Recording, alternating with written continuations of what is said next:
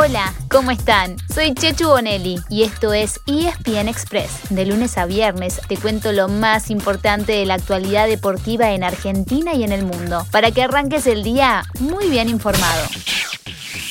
¿Quieren que sea sincera? Realmente estamos igual que ustedes, pendientes de que se defina dónde jugará Lionel Messi esta temporada. Paris Saint-Germain parece ser el destino de Lío, pero por ahora seguimos como los hinchas que lo esperan en el aeropuerto de la capital de Francia, ilusionados, pero sin fecha ni horario de arribo. La idea de presentarlo hoy mismo en la Torre Eiffel parece haber quedado en el olvido, y se dice que Messi recién llegaría el miércoles. Mientras tanto, el PSG ya consiguió que le prueben una concurrencia de casi 50.000 personas para su primer partido como local en la temporada. Este sábado, ante el Racing de Estrasburgo, el Parque de los Príncipes estará repleto, con un número exacto de 47.900 espectadores. ¿Será el momento de la presentación oficial o incluso del debut? Por ahora, paciencia. Todo indica que muy pronto Lío se volverá a juntar con tres compatriotas, Ángel Di María, Leandro Paredes y Mauro Icardi, y también con su gran amigo y socio en Barcelona Barcelona, el brasileño Neymar. Y con otras grandes estrellas como Kylian Mbappé, el arquero Gianluigi Donnarumma, que llegó desde el Milan, y el defensor Sergio Ramos, uno de sus grandes rivales en el Real Madrid. Sin dudas, un equipo para el que el adjetivo galáctico se queda corto.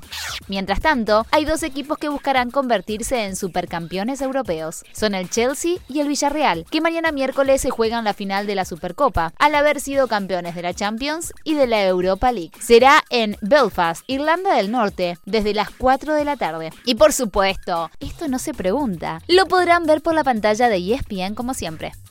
En nuestro continente también hay fútbol de copas entre semana y también lo pueden ver por la pantalla de ESPN. Se juega la ida de cuartos de final tanto de la Copa Libertadores como en la Sudamericana y hay un equipo argentino en cada torneo. Por la Sudamericana, hoy a las 7 y cuarto, juega Rosario Central recibiendo al Bragantino de Brasil y mañana, desde las 9 y media de la noche, River Plate choca en el Monumental con Atlético Mineiro por la Libertadores.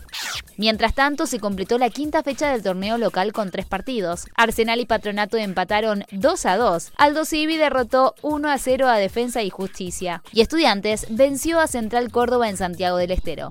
Les recordamos que Independiente quedó como único puntero del torneo después de ganarle el clásico 1 a 0 a Racing el domingo en Avellaneda. Anoche se supo también que como consecuencia de la derrota, Racing decidió terminar el contrato con su entrenador, Juan Antonio Pizzi.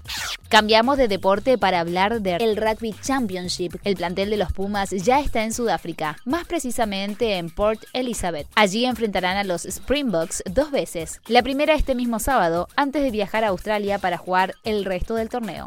También hay acción esta semana en el tenis con el Master 1000 de Toronto, en el que estará Rafa Nadal, quien debutará mañana miércoles. Y muy cerca de ahí, también en Canadá, pero en Montreal jugó Nadia Podoroska. La Peque superó a la polaca Magda Linet por 6-1 y 6-2 y se metió en la segunda ronda. ¡Felicitaciones! Y así llegamos al final de nuestro episodio de hoy. Soy Chechu Bonelli y de lunes a viernes te traigo las noticias deportivas más relevantes para que arranques el día muy bien informado. Te espero en el próximo ESPN Express. Y no te olvides, dale clic al botón de seguir para recibir una notificación cada vez que haya un nuevo episodio disponible. No te vas a arrepentir.